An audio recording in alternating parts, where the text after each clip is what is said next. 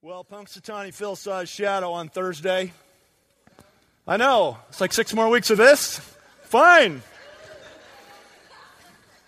How did we get here where we look at this groundhog, we yank him out of this hibernation and go, and we make some kind of plans based on a 39% accuracy record. Did you know this? Do you know that Punxsutawney Phil is only accurate 39% of the time? So he's wrong more than he's right? So when do we flip it? When do we just say the other thing? We'd, we'd be 61% right. Right? Besides, it's counterintuitive. If he sees his shadow, he goes in. If it's a nice, bright, sunny day, there's six more weeks of winter. It shouldn't be the other way. Wouldn't if it's cloudy and snowing sideways, he'd go, oh, yeah, this sucks. I think he just hates the light. Jesus said men love darkness more than they love light, so they run and hide from him. Jesus said, I'm the light of the world.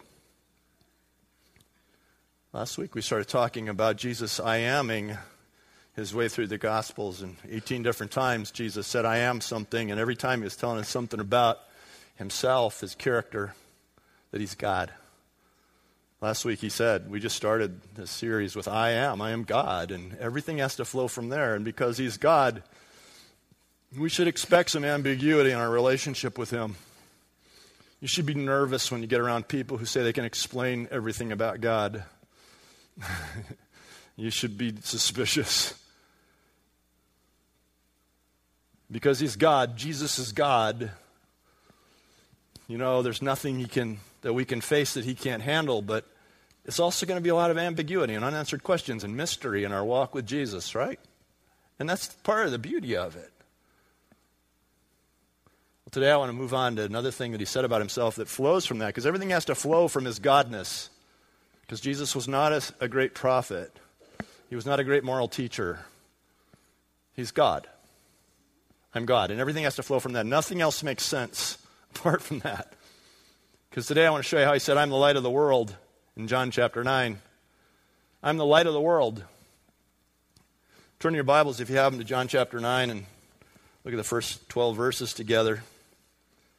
This is part of the continuing argument between Jesus and the Pharisees that we saw last week. By the way, Jesus kicked off this whole argument in John chapter 8 by saying he was the light of the world. John 8 12, he said, When Jesus spoke to the people, he said, I'm the light of the world. And then it says, verse 13, the Pharisees challenged him. That's how the argument began. And that's what we saw last week. He eventually said in this argument, But I'm God. And they got really, really upset about that, and they organized themselves to hurt him. And then in verse 59 of John 8, at this they picked up stones to stone him, but Jesus hid himself, slipping away from the temple grounds. And the verse we're going to start on today is a continuation of that. There were no chapter markers in the original, so this is just a continuing flow of the narrative. So he slipped away, and then it says as he went along. So this is the rest He's still moving, and the argument's still on. The argument is still continuing between Jesus and the Pharisees. And so Jesus didn't run away because he was afraid. He didn't slip because he, but because he wasn't done. Jesus was never afraid to die. He just wasn't he wasn't done. So he slipped away. And as he slipped away, he did something that put an exclamation point on what he'd said about his being God. He, he did something. And talk's cheap, right? So he says, I'll show you. As he went along, he saw a man blind from birth. His disciples asked him, Rabbi, who sinned, this man or his parents, that he was born blind? Why do people always want to know that stuff? Whose fault is this? Talk about adventures in missing the point, huh? Who, who? And neither this man nor his parents sinned, said Jesus. And he wasn't saying that they were sinless people. He was saying it's not about that. He says, he says, but this happened so that the work of God might be displayed in his life. He says, you guys look at this as an opportunity for condemnation. This is an opportunity for healing. This is an opportunity for you to see the power of God displayed. And it's a call to move on from our trivial questions, our little agendaed questions, and just say, God, do something in front of me. And as long as it's day, we must do the work of him who sent me. He said, Night's coming when no one can work. And he says, While I'm in the world, I am the light of the world. There's this big statement I am the light of the world. Now he's going to show us. He's dealing with a blind man. Are you getting the, the symbolism here? He's going to show that he's the light of the world by doing something with a man who cannot see light. So, what does he do? Having said this, he spit on the ground. I should give some of you teenagers some solace there. But Jesus spit. Having said this, he spit on the ground, he made some mud with his saliva, and put it on the man's eyes. What a weird thing to do. The guy never saw it coming.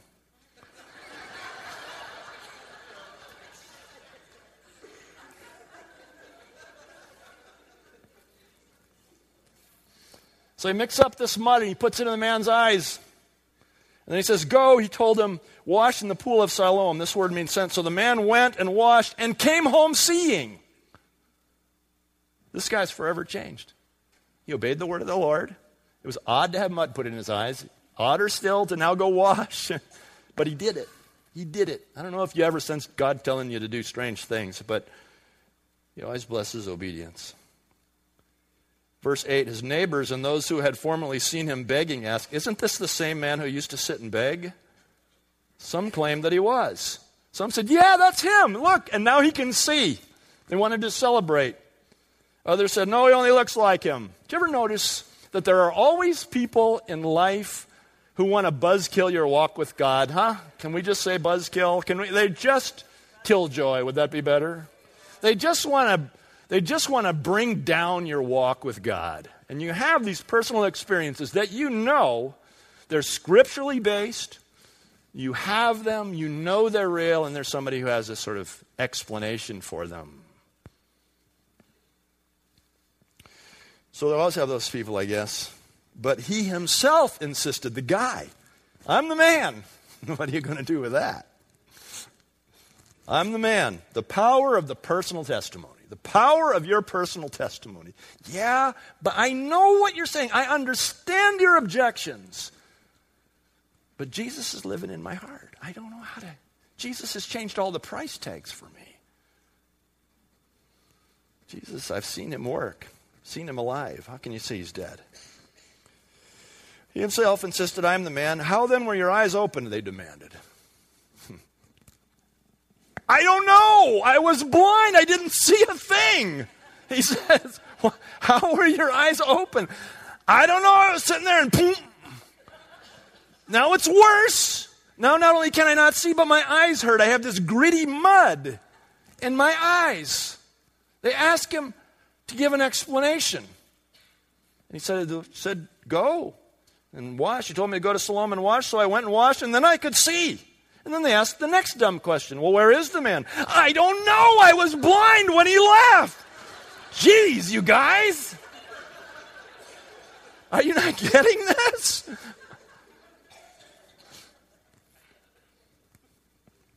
Mm. And Jesus says that big thing, and you know, I'm the light of the world. Pharisees got all up in his grill about it, and he And he, uh, you know, they try to make a big case out of it and threw the man out of the temple and yada yada. He's like, I don't care. I got Jesus. Why would I need the temple? In verse 5, he says, While I'm in the world, I'm the light of the world. I'm the light of the world. I am. Another one of those incredible revelation statements about himself as the character of God. I am Yahweh that we talked about last week. I am. I am. Jesus is God. Here's an expression of his being God I am light. I am the light, definite article, the light of the whole world. I am the universal light of the world. I am the thing that all men and women are craving. Light was a common phrase in philosophy and stuff to tell as a symbol, you know, of it makes sense, a symbol of wisdom, a symbol of insight, a symbol of knowledge, light, light, light. And so there were plenty through the centuries who had said, I know where the light is, this is the light, I have the light, but nobody said, I am the light. I am the light, I'm God, and as, as God, I am the light, and I'm the light of the whole world. I am the universal light. That there is no one that you can share Jesus with who won't somehow appreciate it somewhere in their honest spirit. That every man, every woman on the face of this earth craves Jesus. And you have Jesus. So it is never a waste of your time or a waste of your risk of rejection to share Jesus with another because every person craves Jesus. We try so many things to satisfy that hunger, and it doesn't work until we meet Jesus, until we have personal encounter with Jesus. He says, I'm the light of the world. Well, what does light do? One of the things I like about light is it shows you what's really there. You ever stumble around in the darkness? Yeah. You get up in the middle of the night, you're pretty sure you know where things are. Oh, how did that get there? And the light, the light shows you what's really there. We need this light in our lives. We're trying to navigate through life, are we not? We're trying to make critical decisions, important decisions, essential decisions. We're trying to navigate through life in the dark.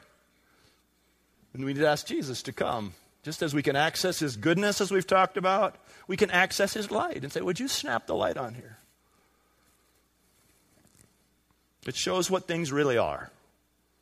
Sometimes to our great surprise, right? Have you noticed that all that glitters isn't gold? All that has this sort of faint little sparkly light can turn out to be something quite different when we ask Jesus to show us what it really is, right? Everybody talking about heaven ain't going there. You know that? Ask God to show, show, spark, turn on the light. Show what that person's heart really is. Show what's going on. That person should have nothing to hide if they live in the light, right? Yes? But the other thing the light does is it shows us the way out. You know, how many of you, like me, want to get out of your sin patterns? The rest of you are liars. You should get out of that sin pattern. your hand didn't just go up, you know, you lying in the house of God. I want to get out. I want to get out. I'm further out than I was when I started, but I'm still not out. My life looks better than it did in the beginning by far, but it still doesn't look good. It still doesn't look righteous and holy the way I want it to. I want out. I want all the way out, and only Jesus can show me the way out as being the light. So, you ask? Jesus wants us to know the light and live in the light, not in darkness. John 8, verse 12, he said, I'm the light of the world. Whoever follows me will never walk in darkness, but will have the light of life. He wants us to have this light. He wants us to walk in darkness. We don't have to figure this out for ourselves. We don't have to sort it out. He wants us, he says, if you walk in me, you walk with me, whoever follows me will never walk in darkness, but will have the light of life. So the closer we can follow Jesus, the more closely we can follow him, the brighter it becomes, right? And in reality, we all kind of live in shades of gray, right? But the closer we draw to Jesus, why do we have such an emphasis on worship, on intimacy, on prayer here, it's not to try to get God to do something, it's try to get you closer to God. Because the closer you walk with Jesus, the brighter it becomes the more evident things become around you. In 1 Peter 2 9 and 10, it says, You're a chosen generation, a royal priesthood, a chosen generation of people belonging to God. Why? So that you may declare the praises of him who called you out of darkness into his wonderful light. The whole purpose of your salvation is to be called out of darkness into, your wonderful, into his wonderful light. And that's where the praise begins. Second, our ongoing relationship with Jesus is always going to include an element of tension. Look, if Jesus is the light and I'm not, can you feel the tension already? And if Jesus is perfect and I am so not, can you feel the tension? So there's always in our relationship with Jesus, as much as we love him, as much as we consider ourselves surrendered to him, that on this side of eternity, there's always going to be an element of tension in that. Of Jesus calling, Mike, come on, the rest of the way, take another step. Just calling us. And we, we should get used to that. We should understand that that's an important part of the relationship. That this very healthy tension of Jesus, who is perfect light, Jesus, who is perfect righteousness, perfect holiness, and we, in some stage of sanctification along the way, as we walk with God, as we're filled with the Holy Spirit, as we have the Word of God indwelling us, and we look, we look better, but we're not done yet. So until we're done, there's always going to be a pull, an element of tension in our relationship. When's it going to be done? For now, when we get there, when we all get to heaven. 1 Corinthians 13 tells us that. It says, you know, it's always going to be it's always going to be a work in progress until we get to heaven. So I just want to set you free to, you know, to be okay with that. John 3:19 said Jesus said this is the verdict light has come into the world meaning himself but he said but men loved darkness more than they love the light.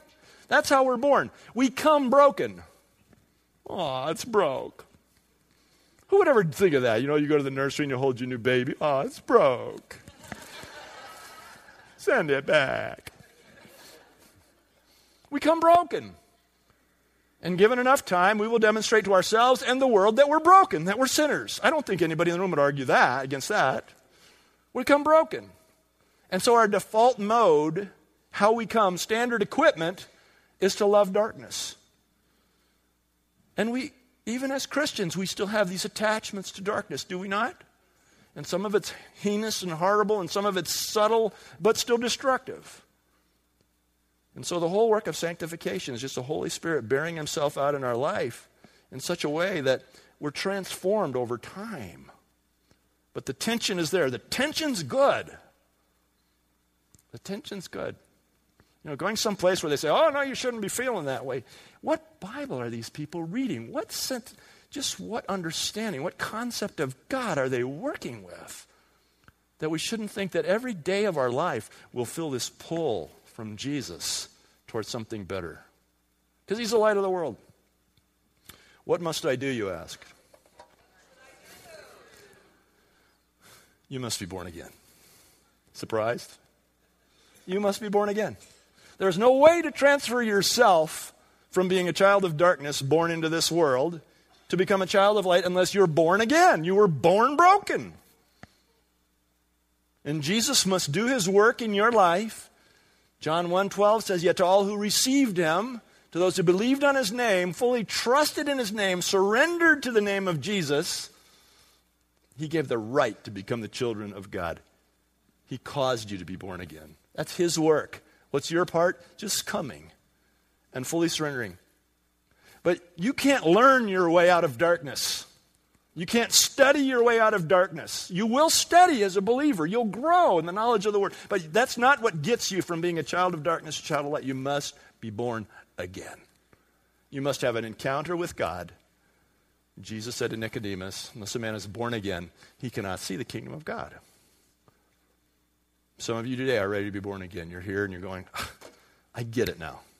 Maybe you've been here a week. Maybe it's your first time. Maybe you've been here 10 years. But you're going, I get it. And today is the day for you to give your life to Jesus and say, I want to be born again. I want you to do the work that I obviously cannot do for myself. Second thing, you must be filled with the Holy Spirit.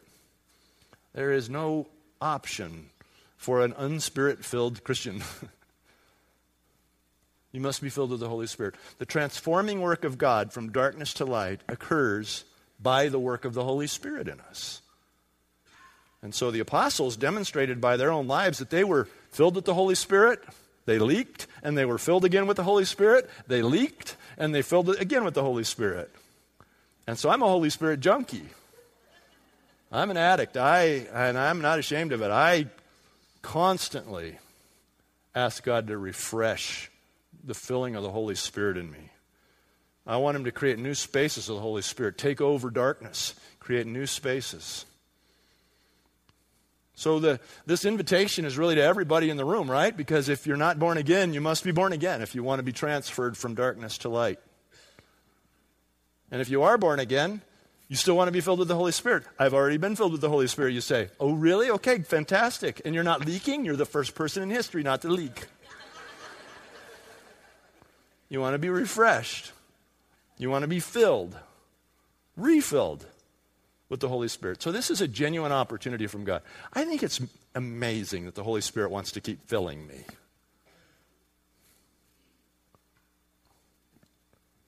He just keeps saying, That's okay. I'll fill you back up. Just keep coming. Lord in heaven, we want you to be light in our lives.